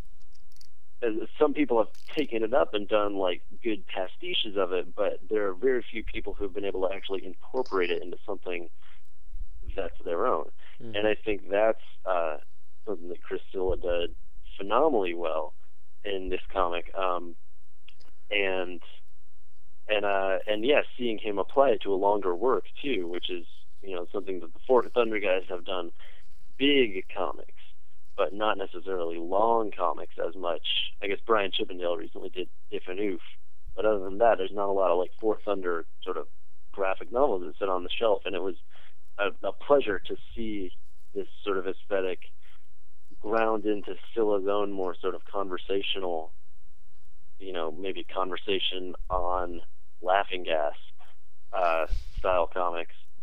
Yeah, Um, but but done with you know taking these definite moves from Fort Thunder that I just you know I love to see comics like that.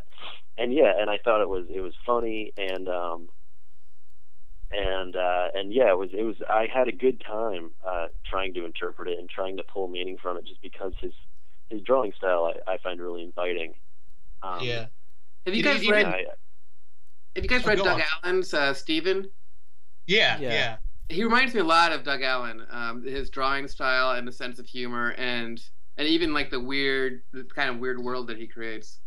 Yeah, I'm glad Matt's bringing up Fort Thunder too, because kind of a uh, the substance of some of the older Fort Thunder works was this focus on communities being built and existing, and I think the Heavy Hand has that too, but in a, a much more suspicious and kind of uh, uh, intimidated manner, you know. But I think it shares that thematic fabric too.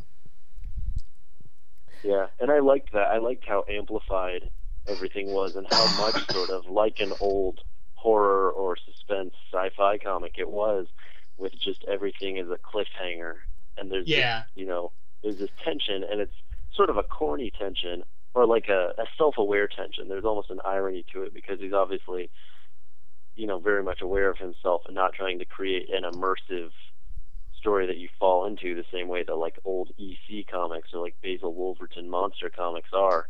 But the tension he creates is very similar to that, where everything, you know, you hear the ominous music with with at the end of like almost every page. you know, it's it's Yeah. very over dramatic, but in a really enjoyable way. I'm going to take this time to shuffle us over to another comic of horror and science fiction. Um, the last on our list, Mr. Johnny Ryan's uh, Prison Pit, Book 3. Um, I, Mia Culpa, did not read it. I'm, I'm a bad host, um, but I do love Johnny Ryan. Why don't one of you guys give me an idea on the book? Well, it's It's- Johnny Ryan does Kirby, man. Um, Johnny Ryan it- does Kirby with uh like uh seinen manga pacing, real spread out and stuff. Yeah, yeah, that's true actually, and that's something that's starting to honestly bug me a little about Prison Pit is how is it that it's like decompressed comics, you know, and not a lot happens in every volume. Yeah, yeah. I mean, I think that's uh that's an effect that a lot of manga has when uh you know like or even someone like Naoki Urasawa where there's a lot of plot in every volume but often it's it's plot that just ends in in very unironic dramatic music uh like 20th century boys and you'll get just volume after volume where where seemingly there's been no motion but there's kind of this sensation of motion. And I guess uh volume 3 of Prison Pit kind of has a little of that. I mean I found it interesting. I found it really interesting how Ryan is aside from the introduction of the new character at the beginning, how even toward the end of the volume, he's uh, switching up his art style a little into a, a very funny how this guy keeps coming back in this conversation, but a very Mat Brinkman like kind of look to the end of it with all the the heavy like sharp lines and stuff. It's kind of uh, like that and. But yeah, I, I enjoyed the volume. I think you know it reads very quickly. It's very uh, it's a very visceral thing. Um, like somebody, I think Tim said before, there's it's also part of a study of motion, but more than that, it's it's Ryan's study of mutation and all the the things a body can go through, all the fluids it can expel, and then just take new shapes. And all of this is used as a mechanism for more and more fights. It's like this whole biological world, and just the world itself wants fighting because it's the prison pit uh, and that's the disposition of the work, I think. And it can read, you know, difficultly uh, when you just have one volume in the middle of it. I think that might be a symptom, actually, of using a manga-ish pacing without the, frankly, financial uh, structures in place for manga serialization, where you get another little shot of Prison Pit every so often. But I think it's a really good series. I definitely enjoyed Volume Three. Yeah, I think it was a when he first did this. The first prison pit was kind of a revelation that he could change things up so much and make it work. It's completely different from what he'd done before. And um, but uh, what was I going to say? Oh, oh, I guess what I was going to say is uh, following up on that, the way it does motion and mutation is just uh, and how it links in with some of these other car- comics that we've been talking about is just. I think one of the pleasures of cartooning for uh, historically has been to seeing a cartoonist uh, just do their imagine, just like explore their imagine, imagine things, draw things. And it doesn't have, and just all the different ramifications and possibilities from that. See that Yokoyama, like that's what almost every single thing in it is. At least see that with uh, Rube Goldberg, like I mentioned before. Um, you see this with Johnny Ryan, where it's, the, the, it's not even so much the story as just the pleasure of seeing what someone can imagine and draw. Um, and uh, it's it's interesting how big a part of the pleasure for comics that is to me.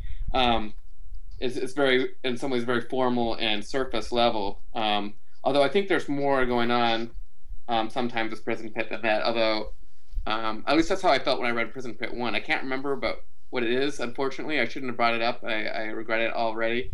But when I first read Prison Pit one, I had a very um, complicated theory about the deep philosophical meaning of it. Um, I did not get that from Prison Pit number three, but um, maybe I will when I when when the story concludes.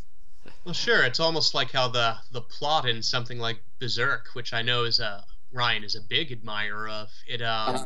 it doesn't, and I know Tim's read it too, and it doesn't uh, resolve very quickly. There's there's an awful lot of volumes in there where seemingly nothing happens except activity, but but that's okay. Eventually, it gets around to it because comics like that, action comics in that idiom, has you know that could be the pleasure of it.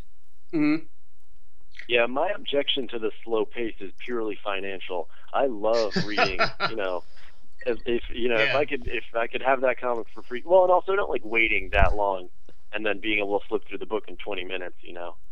But um but yeah, I love that he that there's just volume after volume of fighting. I mean, it, yeah, that's what I want to see uh, Johnny Ryan draw. And I think um you guys are right that it is a study of of mutation and sort of the the human body but it's also i think um if you look at prison pit and look at johnny ryan's gag strips which are you know the most horrible macabre bloody um Yeah, not to yeah. mention other fluids uh gag strips ever and how much sharper and better they've gotten since he started doing prison pit i think they've really improved and i think it's because he's also taking it as an opportunity to to examine you know he'll draw you know he'll he'll do comics where it's like a dude's face getting ripped off by a chainsaw or something and it's like in prison pit he's able to he used to just present that image you know and it would be in sequential form but there wouldn't necessarily be a lead up to and then a come down from that image you know yeah, the- Right. the yeah. panels around it would be totally different things going on. And in Prison Pit, he's very much doing like tracking of motion. Um, he slows it down to a really slow pace in his action sequences, and it's like he's examining, okay, how do these, you know, horrible pinnacle images actually happen? How do I get a dude with like, you know, things stuck through his body and his skin getting pulled off? Like, how do I get there? And what are the, you know, the grace notes of these these huge, powerful, climactic notes, and, Yeah, and but how much value can I pull from those? it, I think I agree with that. Like when he started Prison Pit, he like he reached a new level. I had, I had thought I had started to get a little. It started to seem a little tired after a while. As much as a big a fan as I was of Johnny Ryan, um, it seemed like he was starting to tread water a bit. But he's been rejuvenated. I, I Oh. disagree. I thought Angry Youth just kept getting crazier and crazier and just Well- topping himself more and more. Well, that number twelve, I think it was number twelve. That one, that you might be right, and I think it might happen right a little bit before Prison Pit. But um, with some of the like the Nope sketchbook comics, maybe that doesn't, maybe it's not fair to even judge them. But um, I I, I didn't think I felt like his success rate was dropping. But the the main point is I just think he's like right now he's just going like, going crazy. I thought the Kramer story was really good, um, and uh, and, and it felt like I, I I can't really say why, but it feels like he's dealing with um, it feels like it's going deeper than it used to. I guess is what I would be saying, and maybe that fits what you were saying before, Matt, about how um, before he would show something gross, but you wouldn't see what led up to it and what came after it. It's, it's starting to feel more like there's some weight to things. I think we yeah, can it's all like agree. a real examination. uh, and and thus concludes our list. Um, that was almost two hours, gentlemen. Thank you so much for uh, joining us. Oh, I think we already lost Matt. Oh. yeah, Matt's gone. Uh, thank you, Matt. That was excellent. And thank you, Joe, and thank you, Timothy. I really appreciate you guys taking the time. I realize it's very late for you where you are on the East Coast. Um, and we'll have to do this again. Thank you. Thanks, Robin.